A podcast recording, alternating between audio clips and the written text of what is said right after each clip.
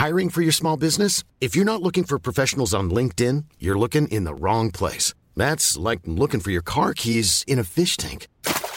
LinkedIn helps you hire professionals you can't find anywhere else, even those who aren't actively searching for a new job but might be open to the perfect role. In a given month, over 70% of LinkedIn users don't even visit other leading job sites. So start looking in the right place. With LinkedIn, you can hire professionals like a professional. Post your free job on linkedin.com slash people today. It's that time of the year. Your vacation is coming up.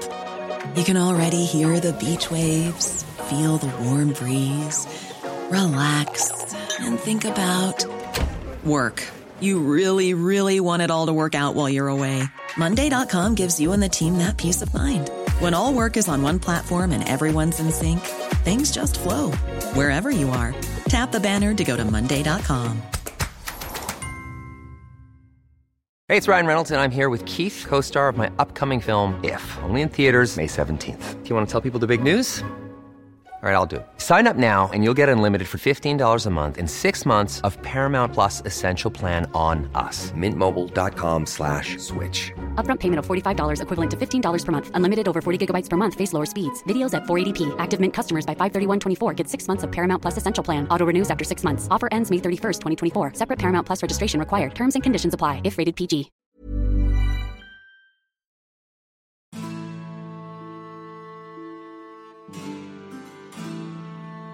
سلام این پنجمین اپیزود پادکست مجونه که بهمن 98 منتشر شده و اسفند 1400 فایلش اصلاح شده. شما الان دارید فایل اصلاح شده رو میشنوید. معجون یه گوشیدنی خوشمزه است با طعم تاریخ. اینجا با یه دیدگاه متفاوت تاریخ رو روایت می‌کنم. سعی دارم تاریخ رو به صورت تلفیقی و عجین شده با موضوعات مختلف براتون تعریف کنم.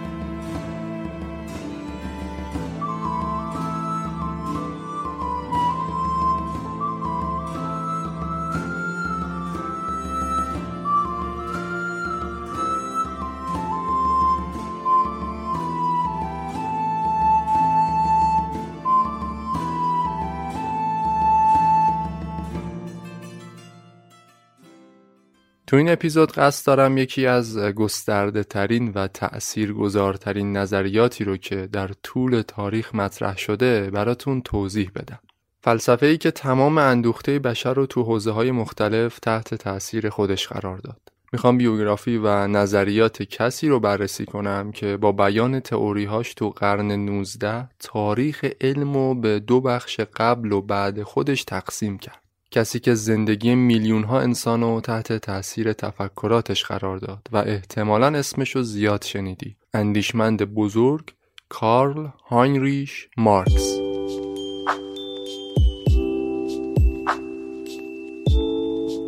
کارل مارکس بدون شک بزرگترین اندیشمند قرن 19 بود. کسی که روی افکار خیلی از فلاسفه و اندیشمندان بعد از خودش هم تأثیر زیادی گذاشت. خیلی از وقایع اعتراضات و های سیاسی که تو دو قرن اخیر شکل گرفته مستقیم یا غیر مستقیم تحت تأثیر مکتب مارکسیسم قرار داشت.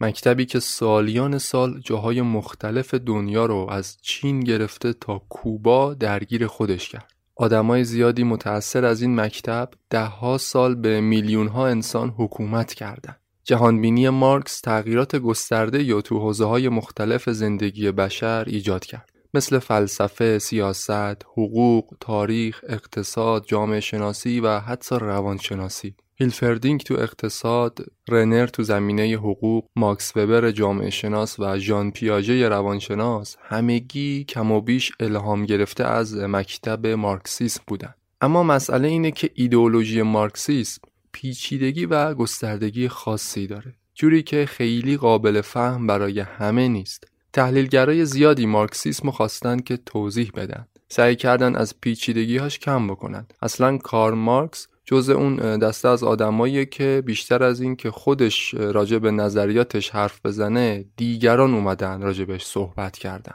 یعنی در واقع مارکس یه دریچه رو باز کرد به روی متفکران زمان. یه دیدگاه جدید رو براشون ارائه داد. دیدگاهی که اونقدر عمیق و گسترده بود تا تقریبا همه ایدئولوژی های قبل از خودش رو شخم بزنه و زیر رو کنه.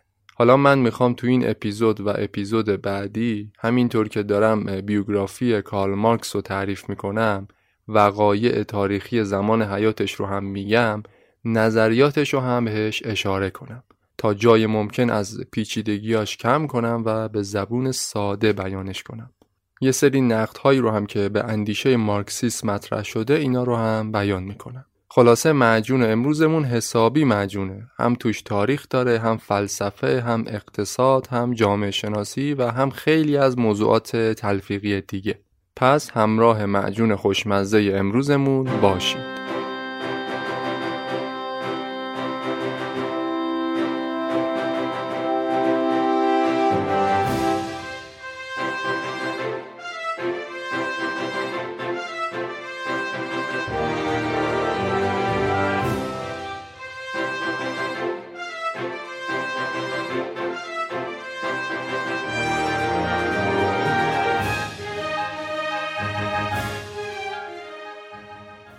کارل مارکس 5 می 1818 تو شهر تریر آلمان به دنیا آمد. یه شهری از آلمان نزدیک به مرز فرانسه. این شهر با اینکه زمان تولد مارکس جزء امپراتوری پروس بود، یعنی همون آلمان، اما بارها توسط فرانسوی ها اشغال شد. آخرین بارم زمان ناپل اون بناپارت بود که این شهر تصرف شد توسط فرانسویا اما چند سال قبل از تولد مارکس آلمانیا دوباره آزادش کردند. کلا شهری بود که نسبت به شهرهای دیگه آلمان موقعیت و شرایط خاصی داشت. مردم شهرم فرهنگ متفاوت تری داشتند. کم و بیش تحت تأثیر افکار انقلابی فرانسویا قرار گرفته بودند.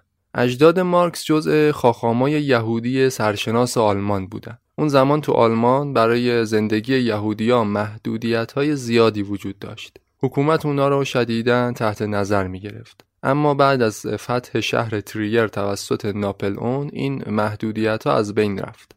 هاینریش مارکس پدر کارل مارکس از این شرایط استفاده کرد و به تحصیلاتش تو زمینه حقوق ادامه داد.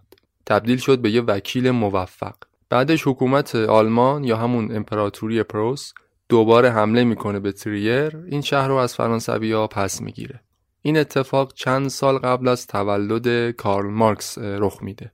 اینطوری دیگه اون محدودیت هایی که علیه یهودیای آلمان وجود داشت دوباره برمیگردن سر جاشون. پدر کارل مارکس ناراحت میشه از این موضوع. برای اینکه از پیشرفت عقب نمونه تصمیم گرفت که به همراه خانوادش مسیحی بشن. برای همین کارل مارکس دوران کودکی و جوانیشو به عنوان یک مسیحی گذروند. در یک خانواده مسیحی به دنیا آمد. هرچند که اجدادش یهودی بودن. بعد وارد دانشگاه برلین شد تحصیلات عالی رو تو رشته فلسفه ادامه داد. با اینکه مدرک دکترای فلسفهش رو از دانشگاه برلین گرفت اما بعدا خودش تبدیل شد به یکی از بزرگترین منتقدان فلاسفه. دو تا فیلسوف مهمی که مارکس از اونا به شدت الهام گرفت هگل بود و فوئرباخ. در واقع عقاید این دوتا فیلسوف بود که سنگ بنای مارکسیسم شد. هگل یه فیلسوف آلمانی بود. سالها تو دانشگاه برلین فلسفه تدریس می‌کرد. همون دانشگاهی که مارکس دکترای فلسفهش رو اونجا گرفت. موقع مرگ هگل مارکس فقط 13 سالش بود. این دو نفر هیچ وقت همدیگر رو از نزدیک ندیدن.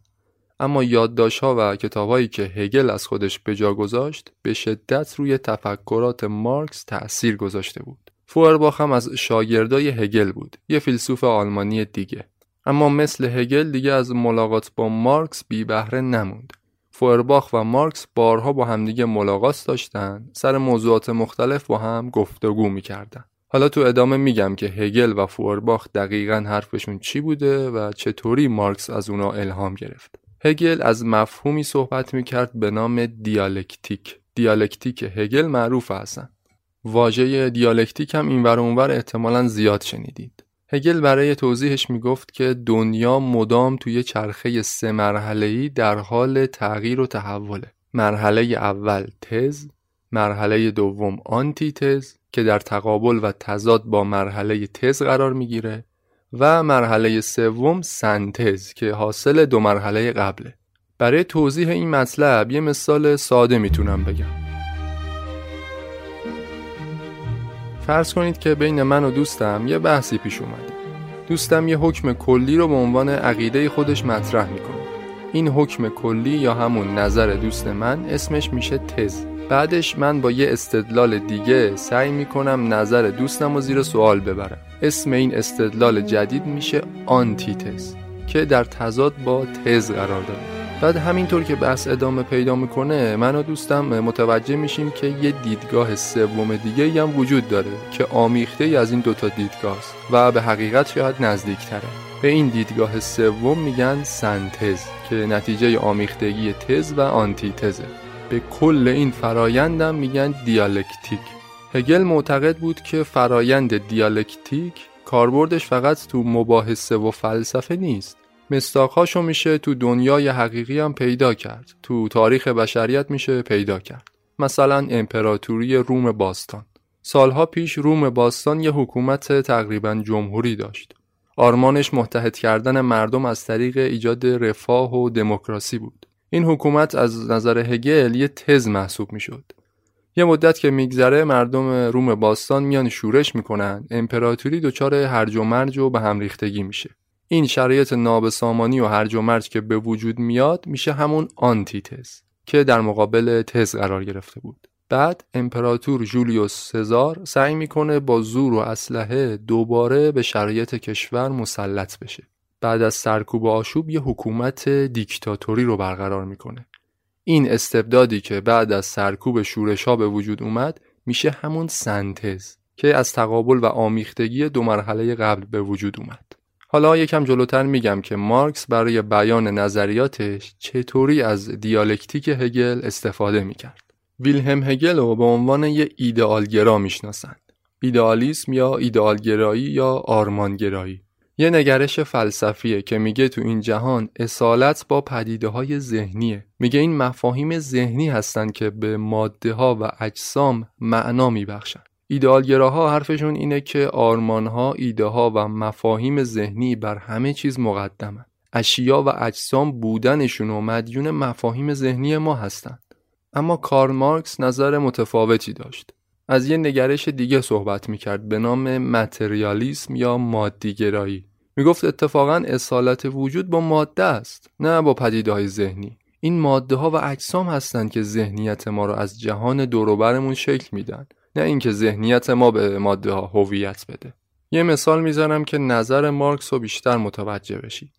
یه سیب قرمز رو در نظر بگیرید که یه جسم داره یعنی همون ابعادش که با چشم داریم می‌بینیم و یه مفهوم داره تو عالم ذهن هگل میگه ما انسان ها اول یه مفهومی از سیب بودن و قرمز بودن تو ذهنمون برای خودمون تعریف می‌کنیم بعد همین مفهومی رو که ساختیم تو ذهنمون باعث میشه این جسم رو به صورت سیب قرمز ببینیم اما مارکس میگه دقیقا برعکس. ما اول یه چیز گرد و قرمز رو می‌بینیم مثل همون سیب. بعد ازش یه مفهوم تو ذهنمون می‌سازیم. تصمیم می‌گیریم هر چیز دیگه ای که این مدلی دیدیم اسمشو بذاریم سیب قرمز. یعنی در واقع اندیشه ها و ذهنیت ما فقط باستابی از جهان مادی هستند بر همین مبنا مارکس می‌گفت که باید به دنیا نگاه تجربی و عینی داشت نه نگاه ذهنی. معتقد بود که این هستی انسان هاست که آگاهیشون رو می‌سازه نه اینکه آگاهی آدم و هستیشون رو ایجاد کنه. این دیدگاه مارکس به عقیده متریالی فورباخ نزدیکتره که می‌گفت باید به پدیده ها نگاه حسی داشت نه نگاه ذهنی. ولی مارکس این نگرش رو هم رد می‌کنه و میگه متریالیسم فورباخ به پدیده ها نگاه عملی و practical نداره فقط نگاه حسی داره. کلا مارکس هیچ کدوم از فلاسفه رو از تیغ تیز انتقادات خودش بی بهره نذاشت می‌گفت فلاسفه سالها پدیده های دنیا رو تفسیر و تعبیر کردند. فقط از یه سری تخیلات حرف زدن. هیچ کدومشون نیومدن به پدیده های جهان دیدگاه پراتیک یعنی دیدگاه مبتنی بر عمل و تجربه داشته باشند. بیشتر از اینکه دنبال عینیت باشن صرفا بر اساس ذهنیت خودشون پدیده ها رو تفسیر کردند. به جای استفاده از اقلانیت فقط تخیلات خودشونو گفتن. دنیای امروز دیگه احتیاج به تفسیر و تعبیر نداره نیاز به تغییر داره اصلا مارکس بیشتر از اینکه خودشو فیلسوف بدونه به عنوان اندیشمند یا دانشمند خودشو توصیف می‌کنه البته کارل مارکس متریالیسم خودشو آنتیتز ایدئالیسم نمی‌دونست ایدالیسم همون نگرش هگل بود که ذهنیت و مقدم بر ماده می‌دونست. مارکس دیدگاه خودش و حاصل سنتز ایدئالگرایی با رئالیسم می‌دونست. رئالیسم یا واقعیت گرایی باز یه دیدگاه فلسفی دیگه است. اینجا دیگه برای اینکه بحث خیلی پیچیده نشه واردش نمیشم. فقط در همین حد بدونید که رئالیسم نقطه مقابل و آنتیتز ایدئالگراییه. کارل مارکس هم متریالیسم خودشو اسمشو می‌ذاره متریالیسم دیالکتیک حاصل سنتز این دوتا دیدگاه می‌دونه. حاصل سنتز ایدئالگرایی و واقعیتگرایی میگه دیالکتیک هگل روی سرش راه میره. کافیه اونو برعکس کنید تا روی پاهاش راه بره. اون وقت چهره واقعی متریالیسم دیالکتیک رو می‌بینید.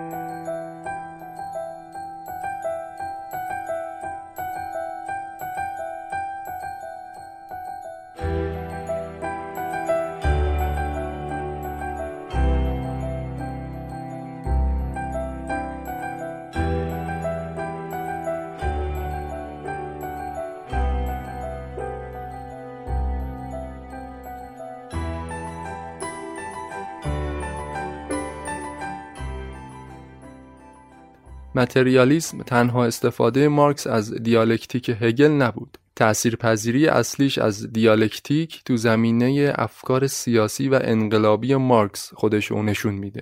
به هر حال اینطوری بود که مارکس رو با اینکه پیروی هگل می‌دونن اما دیدگاه خودش رو از هگل و فورباخ مخصوصا هگل جدا کرد. تفاوت تفکرات خودش رو بعدا تو کتابی به نام نقد فلسفه حق هگل به چاپ رسوند. دیدگاه فورباخ هم بعدا توی کتابی جداگونه به نام تزهایی درباره فورباخ بررسی کرد. با این همه نمیشه از تاثیرگذاری این دوتا فیلسوف یعنی هگل و فورباخ تو شکلگیری اندیشه مارکسیسم قافل بود. یه نقل قول معروف هست که میگه هگل فورباخ رو به وجود آورد و فورباخ مارکس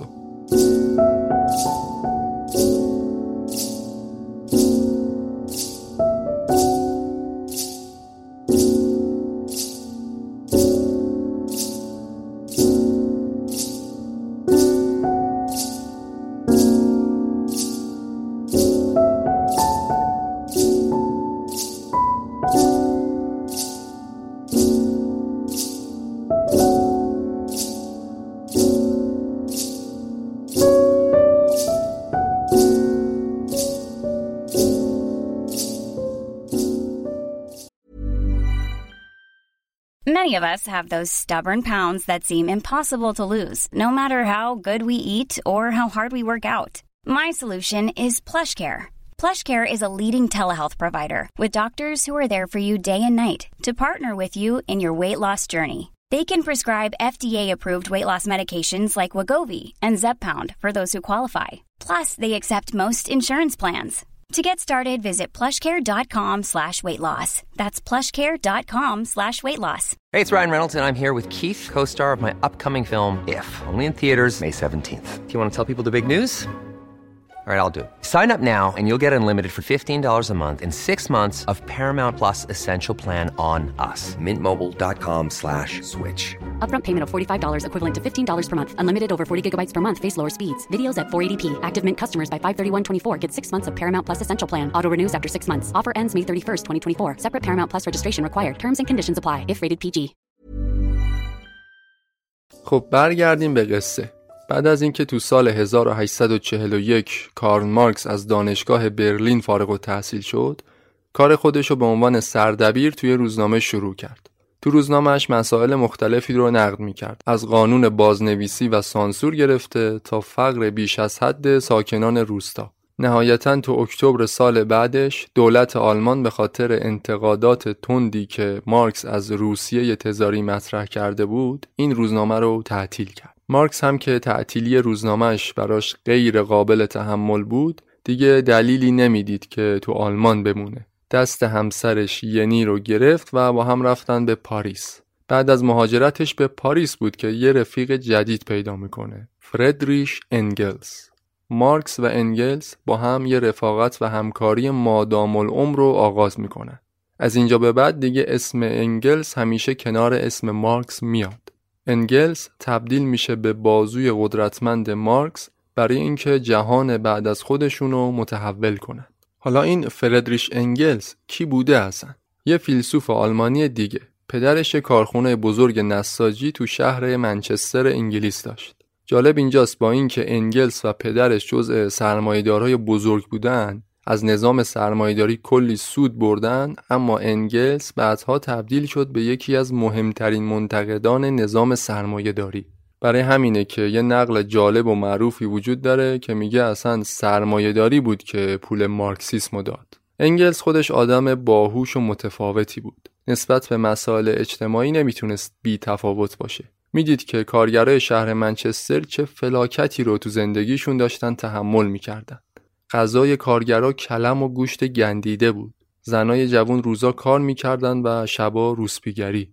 بچه های 6 7 ساله به شدت کار می‌کردن جوری که دچار سوء تغذیه و عقب موندگی ذهنی می‌شدن. عده زیادی از کارگرا به خاطر ابتلا به مریضی های مختلف مثل تیفوس و وبا جون خودشون از دست می‌دادن. این مسائل انگلس رو ناراحت می‌کرد. یه روز داشت شرایط بدبختی کارگرا رو برای یکی از مدیران کارخونه پدرش تعریف می‌کرد. بعد اون شخص مقابل که حرفای انگلس رو شنید اینطوری جواب داد. گفت قربان درسته شما درست میفرمایید ولی خب اینجا پول زیادی به دست میاد. روز خوبی داشته باشید. انگلس وقتی این اختلاف طبقاتی رو دید اختلاف طبقاتی بین طبقه کارگر و طبقه سرمایدار رو با تمام وجود حس کرد وقتی فساد و تبعیض سیستم سرمایداری رو باهاش مواجه شد به شدت نسبت به این سیستم تنفر پیدا کرد. تنفر نسبت به سیستم سرمایداری یا همون کپیتالیسم. به همین خاطر بقیه عمرش تمام تلاشش رو کرد تا به همراه مارکس علیه این سیستم مبارزه کنند. دیدار مارکس و انگلس یکی از مهمترین رویدادهای فکری قرن 19 تو ادامه می‌بینیم که این دو نفر چطوری با همدیگه انقلاب ها و شورش هایی که اون زمان تو کشورهای اروپایی ایجاد شده بود اینا رو با همدیگه هدایت می‌کردن. در واقع تجربیات و آگاهی کامل انگلس از وضعیت طبقه کارگر یه خمیرمایه و پیش زمینه شد برای پژوهش ها و تفکرات سیاسی مارکس. ذهن قدرتمند مارکس بار دیگه شروع به غلیان کرد تا بازم با استفاده از دیالکتیک هگل جهانبینی خودشو کاملتر بکنه و به مبارزه با سرمایه داری بره. مارکس می‌گفت تاریخ تمام کشورهای دنیا تا به امروز صحنه پیکار طبقات مختلف بوده. انسان برده در مقابل انسان آزاد. صرفها در مقابل فعودالها. وردست در مقابل استادکار و در یک کلام مظلوم در برابر ظالم. همیشه حاکمیت نماینده یه طبقه خاص بوده که فقط از منافع اون طبقه حمایت می‌کرده. یه زمانی تو اروپا سیستم فئودالیسم به عنوان یه تز وجود داشته. اما بعدها که انقلاب صنعتی شد، ماشینالات و ابزار پیشرفته به وجود اومدن، طبقه سرمایهدار یعنی همون کارخونه دارا خودشونو به عنوان یه آنتیتز در مقابل فئودالیسم نشون دادن. از تقابل این دوتا گروه نظام سرمایهداری یا کپیتالیسم سنتز شد. نظام اقتصادی که اساسش بر مبنای مالکیت خصوصی و اختلاف طبقاتی بود. حاکمیت سیاسی جامعه هم شد نماینده و حافظ منافع همین طبقه یعنی طبقه سرمایهدار. انقلاب کبیر فرانسه که تو اواخر قرن 18 اتفاق افتاد دقیقا صحنه همین مبارزه بود. مبارزه تز فئودال و آنتیتز کپیتال. که حاصلش شد تولد یک نظام به شدت استثماری به نام کپیتالیسم یا سرمایهداری. نظامی که طبقه برجوا حاکمان پشت پردش هستند. بورژوا یه لغت فرانسویه که مارکس برای توصیف طبقه سرمایهدار ازش استفاده می‌کرد. بورژوا طبقه که به خاطر حفظ مالکیت خودش از طبقه کارگر هر نوع سوء استفاده ای می‌کنه از نظر مارکس. اما مارکس در ادامه میگه همین سیستم سرمایداری هم باز به عنوان یک تز در درون خودش یک آنتیتز داره که این آنتیتز اونو به سمت نابودی میکشونه. آنتیتز سیستم سرمایهداری طبقه پرولتاریاست. پرولتاریا بازم یه لغت فرانسویه. اشاره داره به همون طبقه کارگرایی که بدون داشتن سرمایه یا مالکیت زمین به سختی کار می‌کنن اما بخش زیادی از سهمشون چپاول میشه. مارکس معتقد بود که نظام برجوازی یعنی همون نظام سرمایداری نه تنها تضادهای طبقاتی رو بهش پایان نمیده بلکه بیشتر بهش دامن می‌زنه. می‌گفت برجوا همه ارزش ها و عواطف انسانی رو به صورت یک رابطه پولی درآورده و برده مالکیت کرده. هر شغل و حرفه ای رو که بگی از پزشک و وکیل و دانشمند تا کشیش و شاعر همگی مزدبگیر برجوا شدن. می‌گفت تو جامعه سرمایهداری طبقه پرولتاریا هیچ سهمی از ثروت اجتماع نبرده و هیچ مان و ملالی نداره در حالی که بیشترین سهم تو تولید این ثروت داشته. رابطه یه پرولتر با خانوادهش کاملا متفاوته نسبت به رابطه یه برجوا با خانوادهش تنها فرق سیستم سرمایهداری با فئودالیسم اینه که تو سرمایهداری پول جای شمشیر رو گرفته. پول تبدیل شده به یه اهرم فشار برای طبقه حاکم. اما می‌گفت این وضعیت ناپایداره. حیات جامعه با حیات برجوازی کاملا در تضاده. همون سلاحی که برجوازی برای نابودی فئودالیسم استفاده کرد حالا همون سلاح توسط پرولتاریا علیه خودش استفاده میشه. پرولتاریا این بار خودش رو به عنوان آنتیتز سرمایداری نشون میده تا اونو به ورطه نابودی بکشونه.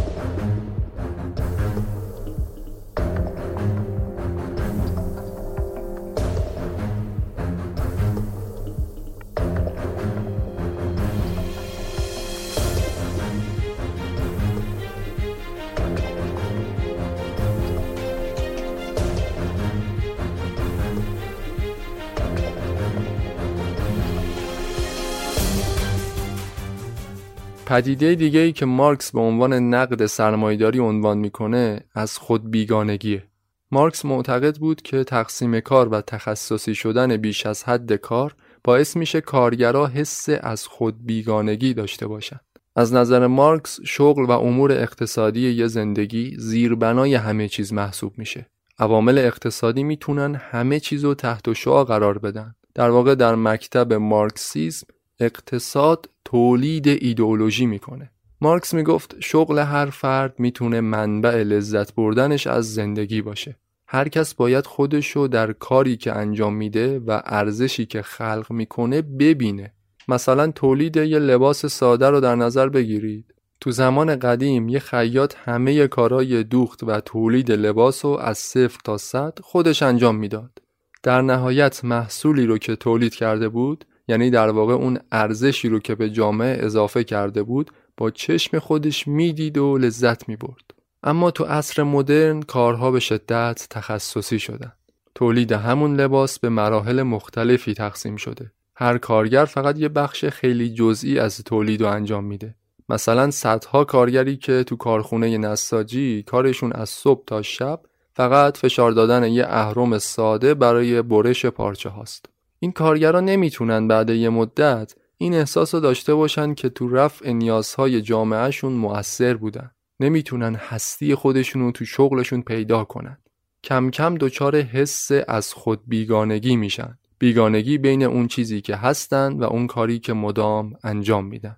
از نظر مارکس باید تقسیم کار بین اصناف و رشته های مختلف کاری باشه نه اینکه تو هر کارخونه به صورت انفرادی تقسیم کار بخواد صورت بگیره انتقاد دیگه ای که مارکس به نظام سرمایهداری وارد می‌کنه مفهومی به نام ارزش اضافی کار.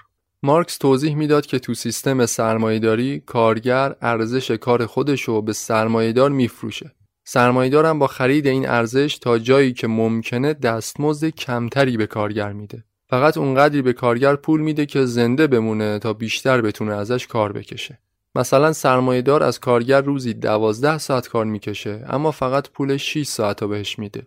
این پول در حقیقت فقط بخشی از ارزش کار اون کارگره. بخش دیگهش که سرمایهدار هیچ وقت پولش رو به کارگر نمیده بهش میگه ارزش اضافی کار. سرمایهدار از این بخش داره سود خالص می‌بره. کلا از نظر مارکس ارزش هر محصول تولید شده مساوی ارزش کاریه که رو اون محصول در حین تولیدش داره انجام میشه.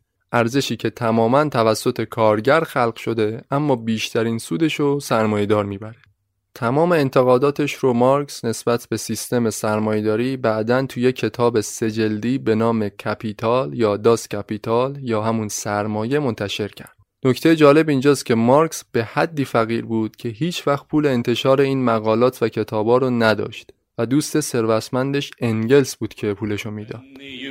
Inspiration through the workers' blood shall run. There can be no power greater anywhere beneath the sun. Yet what force on earth is weaker than the feeble strength of one? But the union makes us strong. Solidarity forever.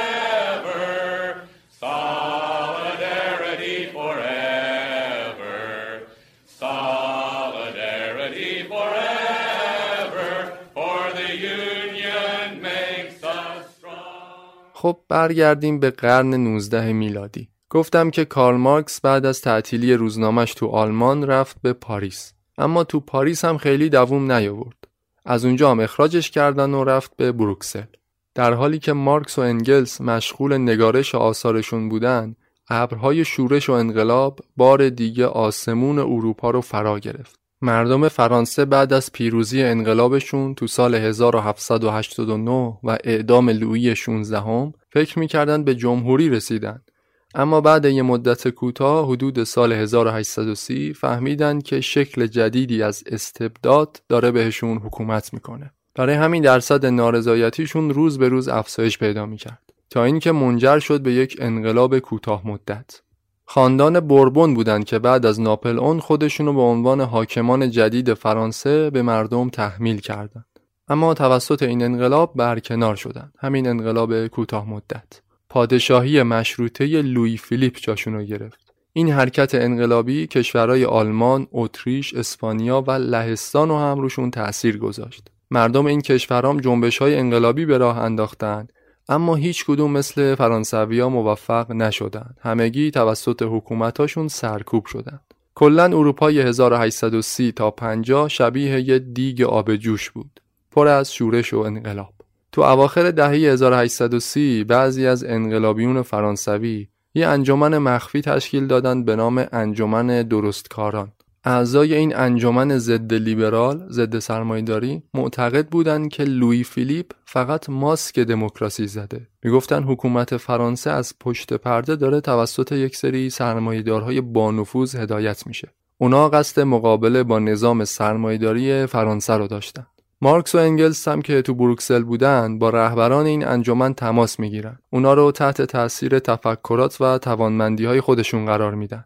کم کم این انجمن میره زیر سلطه مارکس و انگلس تا جایی که تو سال 1848 یه اسم جدید برای خودشون انتخاب می‌کنن. جبهه کمونیست. به مارکس و انگلس اختیار تام میدن که یه مانیفست یا بیانیه برای جبهه کمونیست فرانسه منتشر کنند تا همه مردم از اهداف و خط مشای این سازمان مطلع بشن.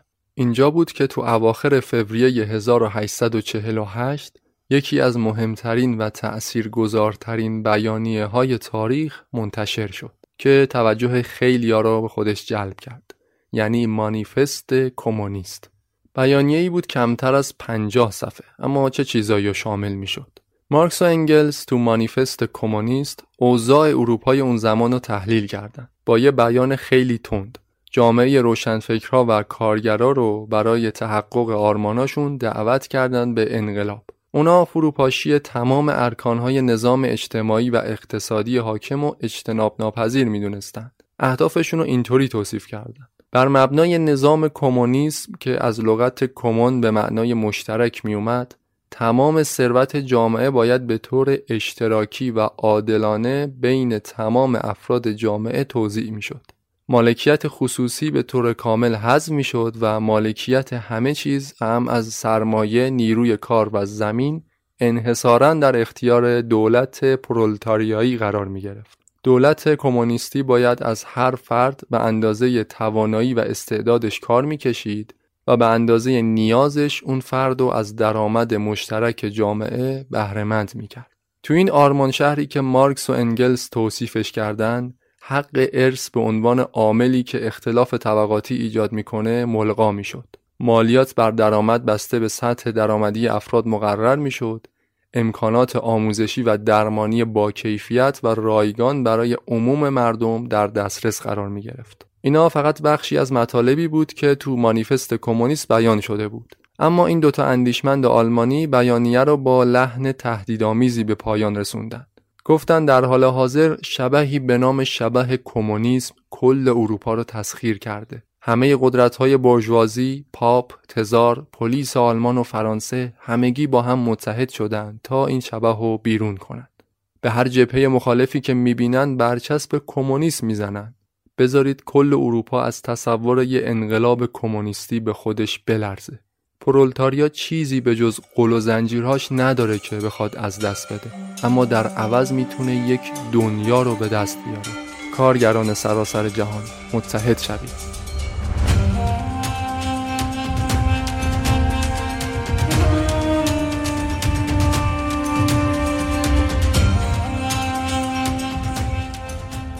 پارت اول یک ایده برای تحول جهانی به پایان رسید. تو پارت دوم ادامه تحولات قاره اروپا بعد از اعلام بیانیه کمونیست رو براتون تعریف می‌کنم. در مورد نظام سوسیالیسم هم صحبت می‌کنم. توضیح میدم که اساسا فلسفه سوسیالیسم از کجا اومده و تفاوت سوسیالیسم با کمونیسم چیه. در آخر هم یک سری نقدهایی که به مارکسیسم وارد شده مطرح می‌کنم. ممنون از اینکه به معجون گوش می‌دید و اونو به دوستاتون معرفی می‌کنید. معجون و من مسعود فهیمی برای شما تولید و روایت می‌کنم. اگر مایل بودید به صورت اختیاری می‌تونید از معجون حمایت مالی داشته باشید. از هزار تومن تا هر چقدر. لینک حمایت از معجون و همراه آیدی شبکه های اجتماعیمون تو قسمت توضیحات پادکست قرار دادم. حتما یه سری به صفحه اینستاگرام یا توییتر معجون بزنید. اونجا مطالب خیلی جذابی رو پیرامون همین موضوعاتی که تو اپیزودا راجبشون صحبت می‌کنیم به اشتراک می‌ذاریم. آرزوی بهترینا رو دارم براتون. شاد باشید و پیروز.